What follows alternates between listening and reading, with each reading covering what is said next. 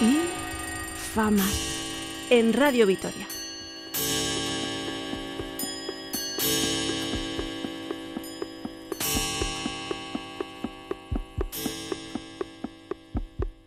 Con Joseba Cabezas.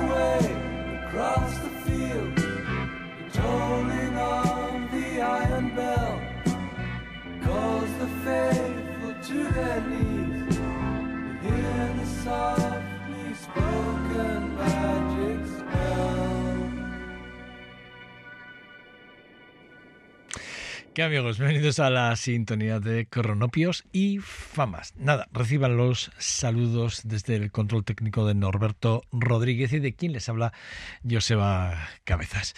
Bueno, pues para hablar de The Dark Side of, uh, of the Moon, eh, no podemos directamente hablar de, de Gilmore sin pasar por recordar la figura tan importante para para los Pink Floyd, como fue Roger Kate Barrett, uno de los miembros que desapareció prácticamente eh, empezado el ciclo de los, de los, de los Pink Floyd y que dejó una marca muy importante en varios álbumes y registros de, de, los, de una de las bandas para mí más importantes, sin lugar a dudas, dentro de la historia de la, de, de la música.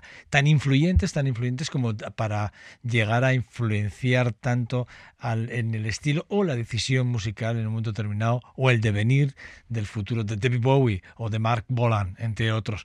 La verdad es que empezar siempre con una canción de peso dentro de la historia, dentro de este programa, pues siempre es, eh, la verdad que es que es un, no sé cómo decirles, pero sí que a mí me, me parece que nos, nos conduce por buenos caminos o por lo menos es el empiece, un buen empiece para que luego dejamos una buena marca o, o, buenos argumentos encima de la mesa para continuar adelante. Bueno, pues eso, eh, ese, ese disco que publica, fue publicado allí aproximadamente hacia el 73, si no me fallan los datos, eh, un, para mí un álbum bastante conceptual y dentro, del, dentro de la filosofía de lo que eh, bueno, nos vino marcado por, repito, por la pérdida de Sid Barrett, que así es como se le conocía, y a partir de ahí, pues es verdad que este álbum ha sido, ha sido el más vendido dentro de la historia de los, eh, de los Pink Floyd. 50 millones de copias a nivel mundial.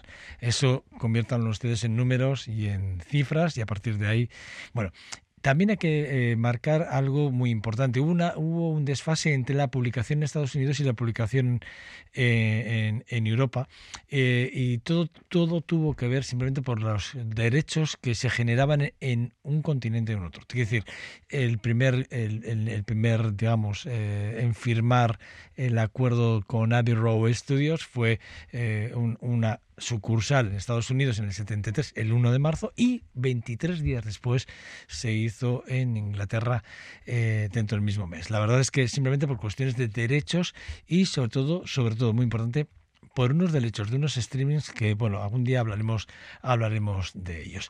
Bueno, pues de, de unos tremendos, una banda tremenda y además una de esas bandas que repito que no nos va a dejar indiferentes nunca nadie como es un Pink Floyd Reino Unido nos vamos a ir hasta Illinois. Y en, Illinois concretamente en Chicago ahí hay una de esas bandas que también dejaron una impronta y siguen dejando una impronta en cierto modo y luego también podemos aclararlo.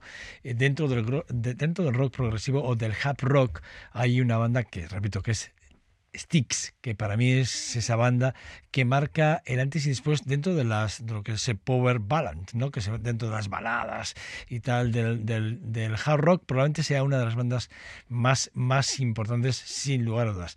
De hecho, eh, hay siete, bueno, se escribieron siete, siete escritos de siete cantantes, de siete cofundadores y fundadores de la propia banda, entre ellos está Dennis DeYoung, que incluye el número uno, que fue quien firma Baby, una de las, para mí, una de las canciones más importantes de Styx. La verdad es que hoy no vamos a hablar de ellos, pero sí vamos a hablar de, este, de Soundtrack of the Summer, un álbum que para mí es muy importante, también tremendamente conceptual, y vamos a escuchar Rainy the Day. Oh, mama, I'm in fear for my life from the long arm of the law. Lawman is putting an end to my running, and I'm so far from my home. Oh, Mama, I can hear you a crying. You're so scared and all alone. Hangman is coming down from the gallows, and I don't have very long.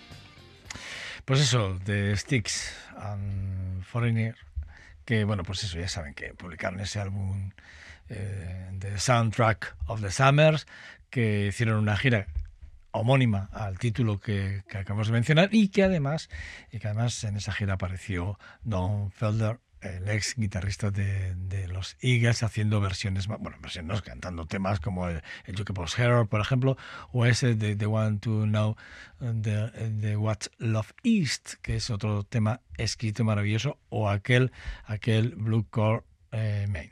La verdad es que, bueno, eh, hemos empezado con los Pink Floyd, nos vamos a los Sticks y ahora nos vamos a otra banda que para mí es una banda imprescindible. Eh, para hablar de ellos, que, hay que hablar de los Jefferson eh, Starship y de ese álbum de, Freedom at the, Point Zero, que sería la libertad del punto cero, en, el punto cero, creo que quiere decir esto. Bueno, pues hay que hablar, evidentemente, de, cómo se forma la, banda y, todo hay que decirlo. Lo de Jefferson ya nos da una, una pista, ¿no? Aparecen en un momento determinado partes de los miembros de Jefferson Airplane componen esta otra banda en la que además aparecen para mí dos figuras muy importantes, entre ellas Grace Slick, que para mí es, esa voz eh, maravillosa que pone un punto de inflexión entre lo que eran los Jefferson Airplane y los Jefferson Starship. La verdad es que, bueno, elegir un tema eh, de este álbum ha sido complejo porque no ha habido ni un solo tema de este álbum que no me guste. De hecho, bueno, eh, sí que es verdad que a la, hora de, elegirlo eh, me escuché varios que me gustaban y al final tuve que echar a cara o cruz. ¿Y quién ganó? Jane.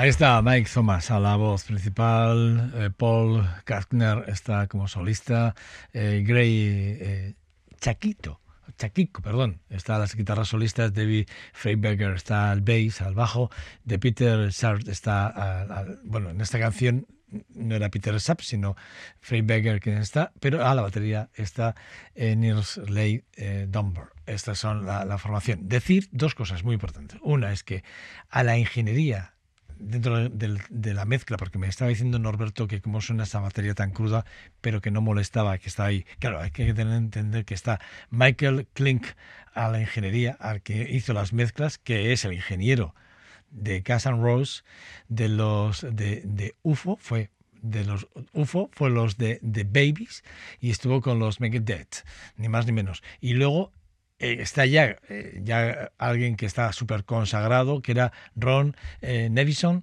como ingeniero principal de la grabación y, ya, bueno, el que, el que dirigió prácticamente toda la, grabación, que aquí hay que encajarle, allí, vamos a hablar de los años 70, de Cuadrofenia. Bueno, pues es el responsable del sonido del debut de The Hood y de, los Band and Company, más o menos. Dos ingenieros para este disco, un discazo que es tremendamente maravilloso, The Freedom at the Point de Jefferson Starship. Bueno, quédense con, el nombre los que no lo conozcan y los que lo conozcan pues sigan disfrutando de, la música de, una de las grandes bandas de finales de los años 70. Eh, me pasa un poco parecido con Billy Joe, que es el del que vamos a hablar ahora seguidamente. Eh, el responsable de uno de los discos más importantes de la carrera de, de Billy Joe, de aquel de, Bridge, es eh, de Phil, eh, Phil Ramone. Phil Ramone es uno de los grandes ingenieros músico que ya nos dejó en el 2013, pero es uno de aquellos, como músico, fue un gran músico, pero además como ingeniero y como productor fue tremendo. Porque él es un responsable, este hombre fue responsable de la carrera principalmente Quédense con los nombres, ¿eh? Quincy Jones, Baby King, James Taylor, Ross Stewart, Lisa Minnelli, eh, es que estoy leyendo aquí, George Michael, Paul McCartney, eh, John Lennon, de Julian Lennon, de Julian Lennon, perdón, de Madonna, de Olivia Newton-John, Aretha Franklin, Billy Joe, Elton John, Fito Páez, eh, los Chicago, Nat King Cole, Bob Dylan, Detrás de todas y cada una de estas personas que acabo de mencionar está la producción de Phil Ramone. Repito, un increíble, un increíble productor y músico que es quien está detrás del trabajo, de uno de los trabajos más importantes de Billy Joe. De hecho, Billy Joe tenía ganas de grabar con su gran ídolo. ¿Quién? Ray Charles. ¿Y cómo consiguió llegar a Ray Charles? Pues está claro que lo hizo a través de Phil Ramone. ¿Y quién fue responsable de la grabación? Phil Ramone. ¿De qué disco hablamos? De The Bridge, Billy Joe, 1986. Para mí, una lujuria. Para mí, The Murder of the Drums es increíble. One, two, one, two, three, four.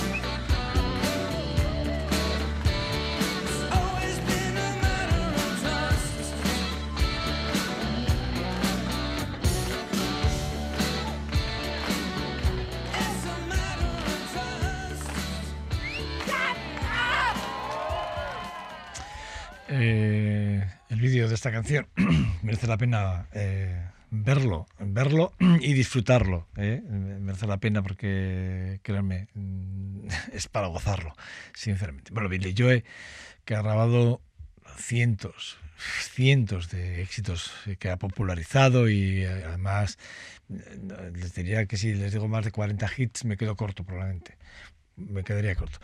Desde el 73 no ha parado de, creo que fue además el, Piano Man, creo que creo que Piano Man, perdón, creo que fue cuando se publicó por, por, entonces y desde entonces yo creo 70, 80, 90, yo creo que, en cualquiera de las décadas que ustedes lo quieran encajar, yo creo que ha habido éxitos maravillosos de, de uno de los grandes como es Como también me pasa lo mismo con The James Gack. Para mí una de esas bandas que sinceramente eh, nació en el mismo momento que los Cream, en la, en la, misma década de los Cream y de Jimi Hendrix Experience.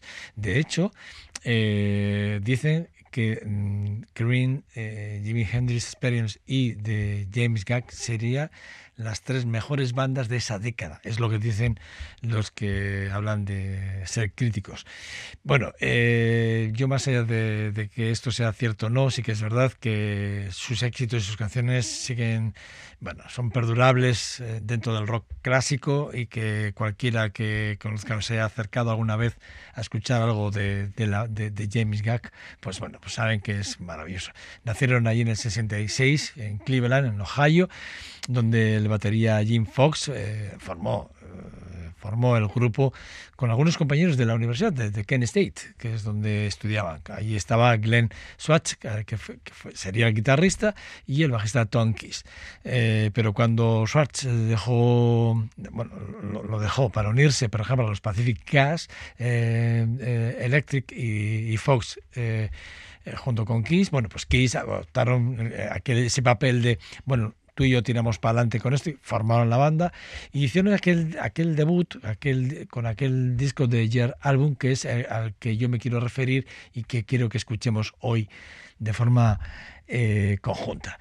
De hecho, de este álbum del 66, del primer álbum de los Jeff Gag, que es mejor remontarse al principio para luego hacer un recorrido a través de su historia dentro del programa de Corropos y Famas a lo largo de, todo este año, yo he elegido The Take a Look Arwon, que me, parece que es escrito lo siguiente.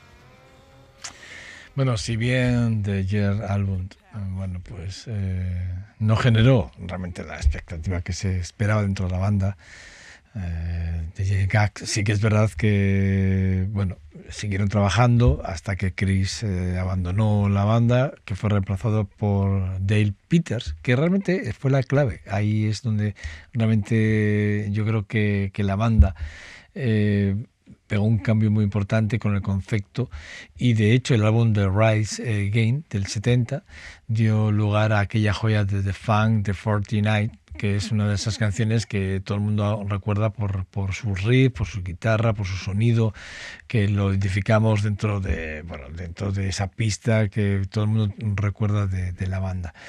Eh, y aunque parecía que la banda estaba en ese momento eh, en su mejor momento, eh, sí que no, no parecía muy interesado en la banda, pensando ya en otros proyectos que luego pues le llamarían más la atención. Sí que es verdad que em, empezó a experimentar con muchos más conceptos propiamente él, paró durante un tiempo determinado para acabar luego pues bueno, pues eso, en otras bandas muy muy interesantes. De hecho, el siguiente tema que queremos escuchar, o yo quiero escuchar y quiero mostrarles a ustedes, tiene que ver mucho precisamente con esto que les estoy diciendo. Porque de hecho, cuando él deja de James Gag, él acaba en Eagles, acaba haciendo algo con Ringo Starr de, de His All Star Band y, y, crea, bueno, por medio cuando deja a Ringo Starr ya los hits eh, All Star Band, él hace una parada en Nueva Zelanda durante un tiempo y acaba haciendo ahí, bueno, pues un poco de reggae con una banda de allí de Nueva Zelanda y bueno, pues eso, divirtiéndose de alguna forma. Pero realmente luego él crea una super banda allí a finales, bueno, década de los 90, no sé si a finales o a mediados, pero yo creo que ahí llama a Kate Emerson de los Emerson Lake and Palmer, llama a John Edwisley de, de, los, de, los Who, llama a, llama a Jeff eh, Baxter de Steely Dan y de los eh, eh Doobie Waters, eh, llama a, a Simon Fields de, los Jack Brooks y llama a Jack Beck, que entonces ya estaba formando parte, haciendo una gira con, o más tarde, bueno, con, con, Toto. En ese momento creo que estaba haciendo una gira con Toto. Bueno, pues fíjense ustedes qué super banda se genera que se llaman The Best y la verdad es que fue una super banda de John Watts. Bueno, pues, pero en la carrera de él, de su, su propia carrera, eh, yo me he ido a un álbum que a mí me parece que es muy significativo, que es para mí muy importante, que es The Smoke Joe Drink, The Prayer You Get, que es eh, eh, así como se diría, The Rocky, The, Mountain Way, es el tema que vamos a escuchar. Es un temazo, sinceramente. El concepto viene de lo que les he dicho, de esa super banda The Best, que él ya sí viene con unos apuntes muy importantes y lanza ese trabajo.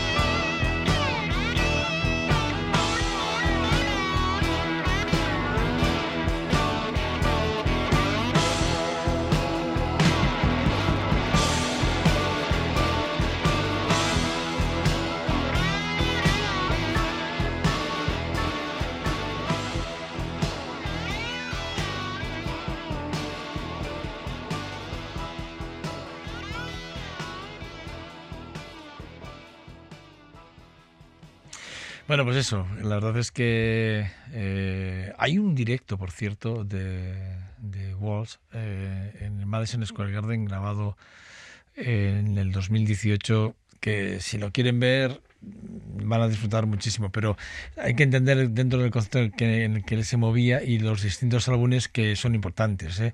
Álbumes en vivo, como por ejemplo, eh, repito, este de The Rocky Mountain Way, que es, eh, eh, bueno, para mí es imprescindible, imprescindible o como aquel de, The Leeds Being Good, que es otro de esos álbumes que también son bueno, bastante conceptuales dentro de, de, lo que era su forma de entender la composición y la, y la, y la armonía bueno, la verdad es que para mí, repito, volver a recordar y volver a retomar a John Walls, repito, aquel quien formara aquella banda Dead the Best, que si no la conocen, ya les digo que se acerquen a ella, pues bueno, lo van a disfrutar.